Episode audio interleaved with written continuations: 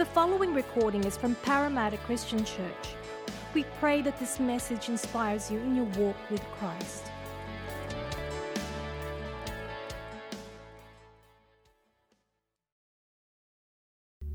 Merry Christmas again, everyone. It's so great to be joining with you on this special service, whether you're watching it um, on Christmas Eve or Christmas Day. We're just so glad that we're able to share this moment with you, this service with you. And I pray that already you've just been refreshed and encouraged and blessed as we've worshipped Jesus together. And uh, it's my great privilege to share with you just briefly some thoughts around Christmas as we think about and reflect on this incredible story of God coming to us in the person of Jesus.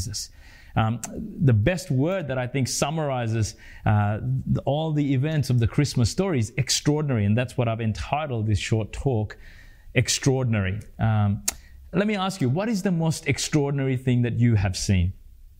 Uh, like me, you've probably been intrigued, bewildered, blown away by a magician's tricks. Uh, a few years ago, we had Alvin, who is one of our church members, do some magic tricks for us on our Christmas Eve service. And I remember many people exclaiming, wow, how did you do that? And wanting to know how Alvin did those tricks. It was extraordinary. It was remarkable. It was mind-blowing. Uh, whether it's a magic trick or whether you've been uh, blown away by uh, today's movie makers who with technology and with visual effects can recreate entire worlds and transport us to different times and different places. It's extraordinary. Or whether you've seen a, a wonder of nature. I remember the first time I saw Niagara Falls. It was it was breathtaking. It was extraordinary. Or whether it's a man-made building like the Golden Gate Bridge or the Eiffel Tower or the, the glass floor at uh, C N Tower in, in Toronto, whatever it might be, they're extraordinary things that that catch our breath, that take our breath away. And I think as we come to the Christmas story, uh, there are several things that are happening here that are extraordinary. And I wonder if, as we had our Bible reading this morning uh, from Matthew chapter one, eighteen to twenty-five, and that's where we'll be spending our time um, this evening or this morning, whenever you're watching it, um, as we consider what, what is happening in, in this narrative, in, in these events, uh, I think extraordinary is a great word to describe uh, these events. And, and Matthew, in this passage in chapter one, verses eighteen to twenty-five, uh, tells us uh, three extraordinary things. I mean, there's several here, but just three things that I want to draw your attention to that are incredible and, and extraordinary and, and ought to take our breath away. The first thing we're told is that this was no ordinary conception. It was an extraordinary conception. Uh, three times in this passage, Matthew draws attention to the fact that the birth of Jesus, the conception and birth of Jesus was going to be supernatural. Supernatural. Look at verse eighteen. It says, um, his mother Mary was pledged to be married to Joseph, but before they came together, she was found to be pregnant through the Holy Spirit. And then verse twenty, an angel of the Lord appeared to him in a dream and said, Joseph, son of David, do not be afraid to take Mary home as your wife, because what is conceived in her is from the Holy Spirit. And then verse twenty-three, the virgin will conceive and give birth to a son. That's extraordinary. I, I, I can't even begin to imagine how Joseph must have felt and how he would have thought about what he was being told and what was happening here. In in our day, with all our medical advances and, and all the uh, massive changes that we've seen to, to fertility processes, we can kind of get our head around a woman conceiving in unusual ways or very different ways or even without the direct involvement of a man. But no involvement, none whatsoever. That's extraordinary. Uh, nothing like this had ever happened before, and nothing like this has happened since, which is probably why we see Joseph really struggling to get his head around what was happening and what he was being told here. Now, this idea that that the, the conception and birth of Jesus was supernatural, was extraordinary, was, was by the direct action of God and not any human action. For some, for many, it is hard to get our head around. is hard to understand. And so some have rejected this and, and found other uh, explanations for why these events are recorded these ways, and they, they bring to, to question the truth and reliability of Scripture, um, or they've rejected the claims of Christianity. And some, even in the church, really struggle and wrestle with this idea of the extraordinary conception and birth of Jesus. But as you will see as we continue on in, in our passage this morning, this is a critical truth for us to embrace and, and accept, even if we can't fully understand it. But think about this for a moment. If we believe in a God who is able to create the entire universe, everything we know and see all around us, by the power of His Word out of nothing, then is the conception of a baby in a virgin's womb in a supernatural way really that hard for us to get our head around? There's so many things in our world that blow my mind, and I, I don't fully understand the way my body works, the, the way a baby, even in natural ways, how a baby is formed in a mother's womb is just so mind-blowing. Or how uh, a, a jet plane that is so heavy, that's so full of hundreds of people and all their luggage and fuel and, and all the equipment is able to stay up in the air. But just because I can't understand it or explain it to you doesn't mean it can't be.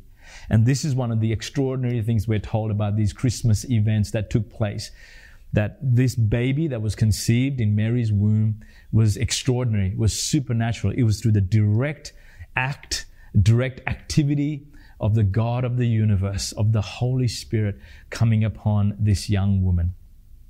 The second extraordinary thing we're told is that this baby was to have an extraordinary mission. Uh, the angel who turns up to, I guess, allay Joseph's fears and put his mind and his heart at ease, because, like I said, he probably was freaking out trying to wrap his head around this extraordinary conception that was that was taking place. And, and his initial reaction was not to believe and to put Mary aside in a respectful way. But the angel comes and assures him that this event was orchestrated by God. And he tells us the second extraordinary thing is the mission that this baby was going to have, this extraordinary mission that that this baby that was to be born was to name Jesus, uh, and Joseph was to name this baby Jesus. And then we're told why. Because he will save his people from their sins. His people, the nation Israel. So in that one statement, the angel is telling Joseph that this baby was extraordinary because he was going to be God himself, because Israel was God's people, and everyone in Israel knew that they were God's possession. And so to be told that this baby, this one to be named Jesus, was going to save his people was to say that this baby, this Jesus, was God himself coming to rescue his people. Now, that's nothing new. Israel had their hopes that Messiah would one day come. And we're told in verse eighteen that this is how the birth of Jesus, the Messiah, came about. There was this hope and this expectation that one day God would send one that was a divine figure that was going to come and rescue Israel. But their understanding of their rescue was primarily in political terms. But here we're told that he will save his people from their sins. Now, throughout human history, there have been great people that have been born, great men and women who've achieved and accomplished extraordinary things.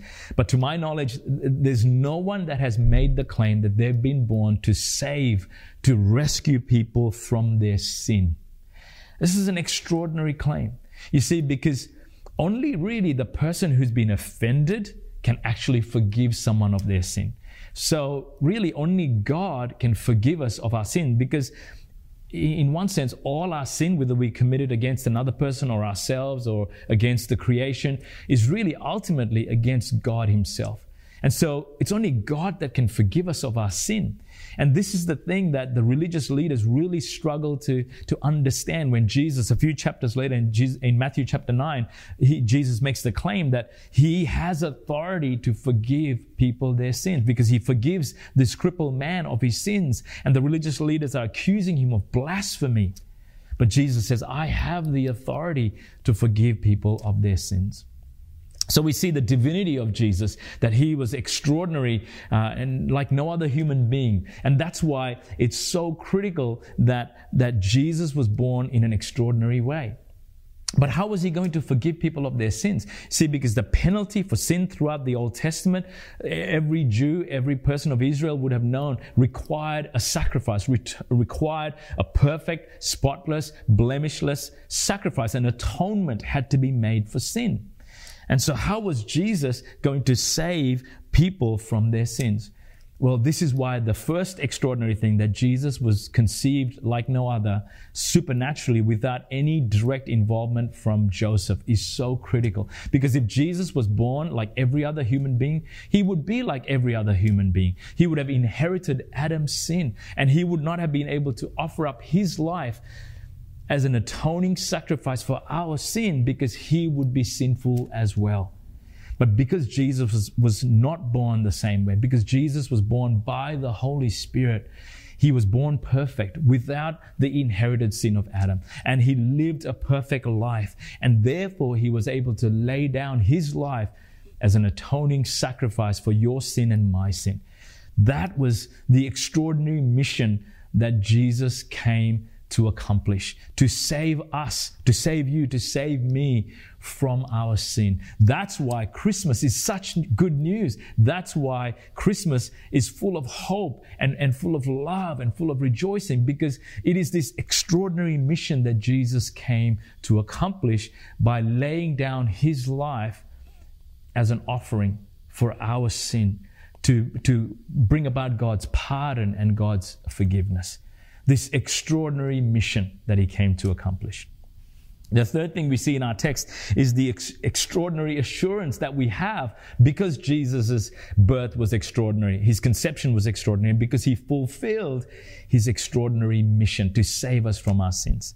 And this is found in the promise that Matthew quotes from hundreds of years ago that was given by Isaiah in verse twenty-three. The virgin will conceive and give birth to a son, and they will call him Emmanuel, which means God with us.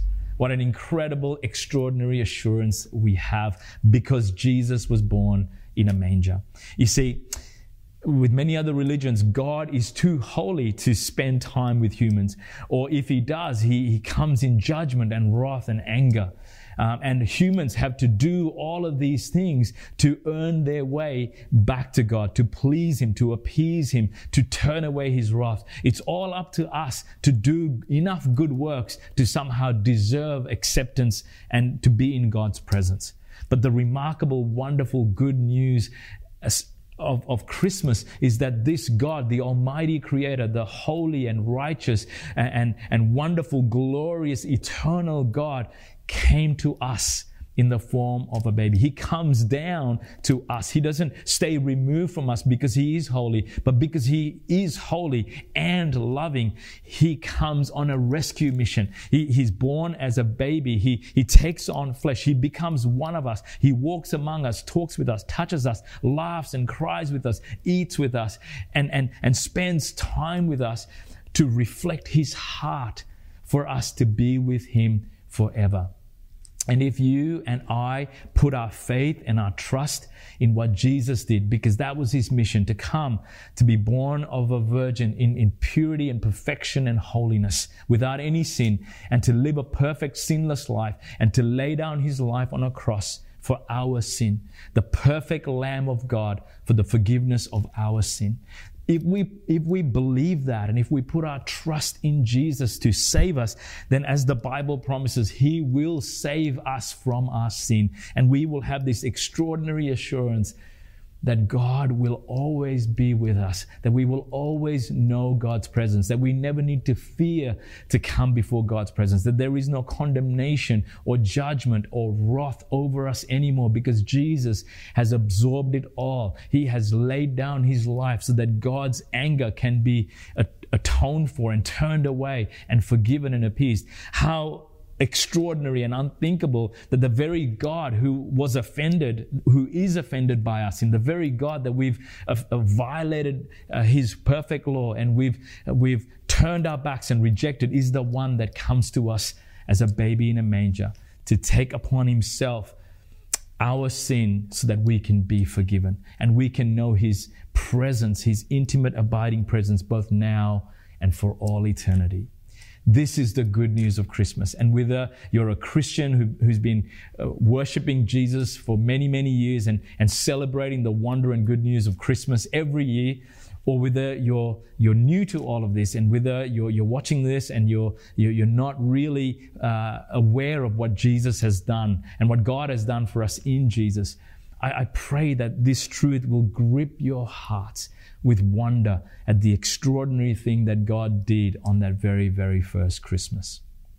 So my question to you as I wrap up is, how will you respond to these extraordinary events? How will you respond to the extraordinary conception and person and mission of Jesus, and the extraordinary assurance that you can have, that I can have, that if we trust in Jesus, we will know Emmanuel, we will know God with us, and never leaving us and forsaking us, that there will never be anything that can separate us from the love of God and, and the peace and the presence of God in our lives, because we will be forgiven and in God's family forever, because our sin has been dealt with by Jesus.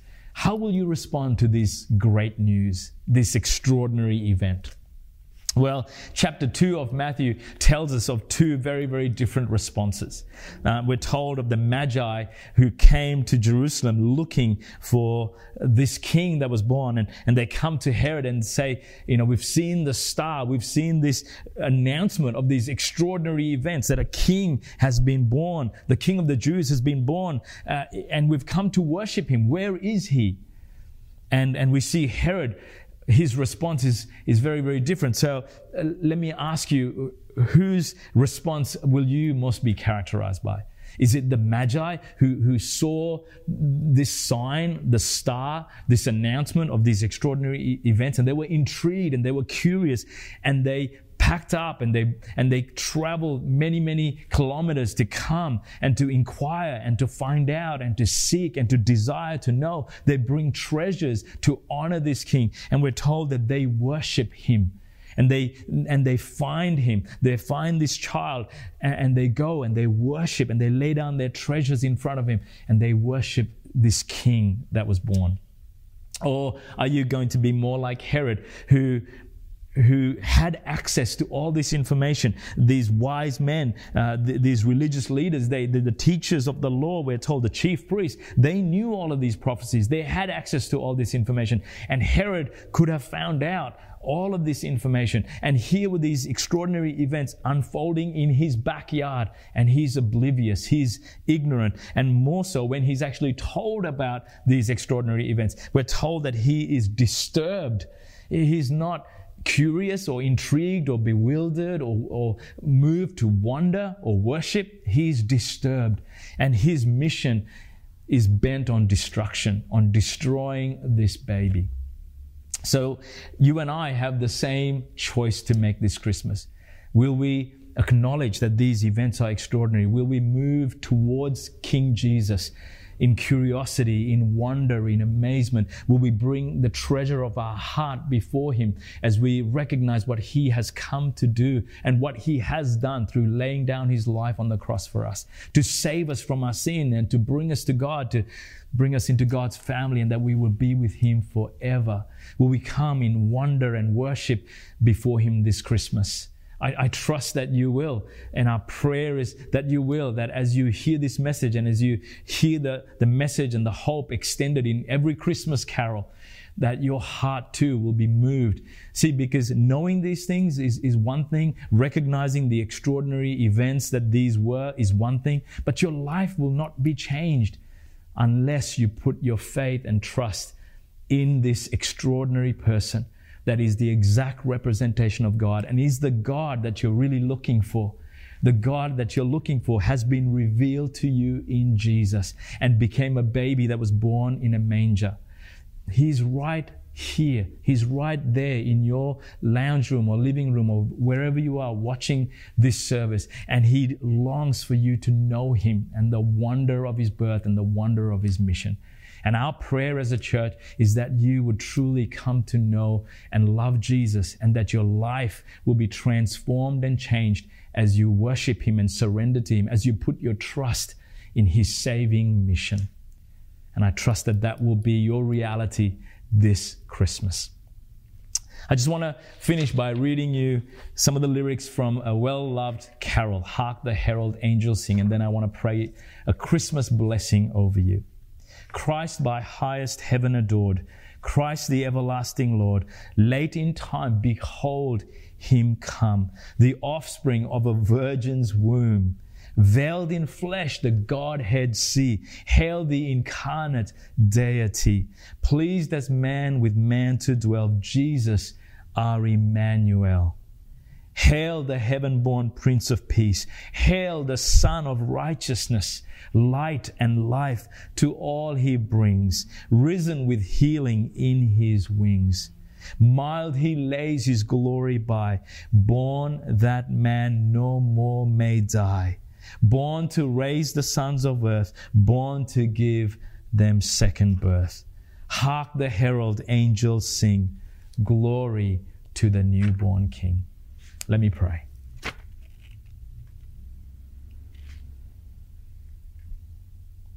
Father, as we conclude our Christmas service, we are filled with worship and wonder. We thank you for the extraordinary events of that first Christmas. We thank you for the supernatural birth of Jesus, your Son. We thank you that you loved us so much that you didn't leave us in our sin to be eternally separated from you forever. But Lord, you came to us in the person of Jesus. You were born in a manger. You took upon yourself flesh. You left Jesus, you left your glory and the wonder of eternity, the wonder of heaven. You left and you came and you became one of us, and you, you, you humbled yourself to be born as a human being in a manger so that you could save us from our sin, so you could live the life that we could never live, so that you could lay down your life as a sacrifice for our forgiveness. Thank you, Jesus, that you came. Thank you, Father, that because you sent Jesus and because he died on the cross for us, we have the assurance that we can be with you forever, that we can know your presence every day, every moment, Emmanuel, God with us. I thank you for the wonder of Christmas, the extraordinary events of Christmas. And Lord, I pray your blessing upon every heart, every person listening to me, hearing me, praying this prayer, whether they're watching it on Christmas Eve or on Christmas Day, Lord, whether they're watching it at a later time, that, Lord, your blessing will rest on them. For those who don't know you, Lord, that they would be like the Magi, intrigued by the wonder of Christmas, and they would be curious and seek out this Jesus, this extraordinary one that was born on that first Christmas day. And they will come to see him as the King, as the Savior, as God himself come to us to save us from our sin. And they will come to believe and put their trust in him and in his death and resurrection so that their sins can be forgiven. And for all of us, Lord, who know you and who have come to know Jesus that way, we just want to, Lord, give you praise and, and give you our thanks. And we pray that as we worship you, that, Lord, you would fill our hearts with your love and your peace and your joy this Christmas. That, Lord, we will overflow with rejoicing at the wonder of Christmas. And we thank you and we bless you for loving us and coming to us to save us from our sin. And we pray this in Jesus' name. Amen. Thank you for listening to the Parramatta Christian Church podcast. To hear other sermons or to find out more about our church, please visit our website at p c c dot org dot a u.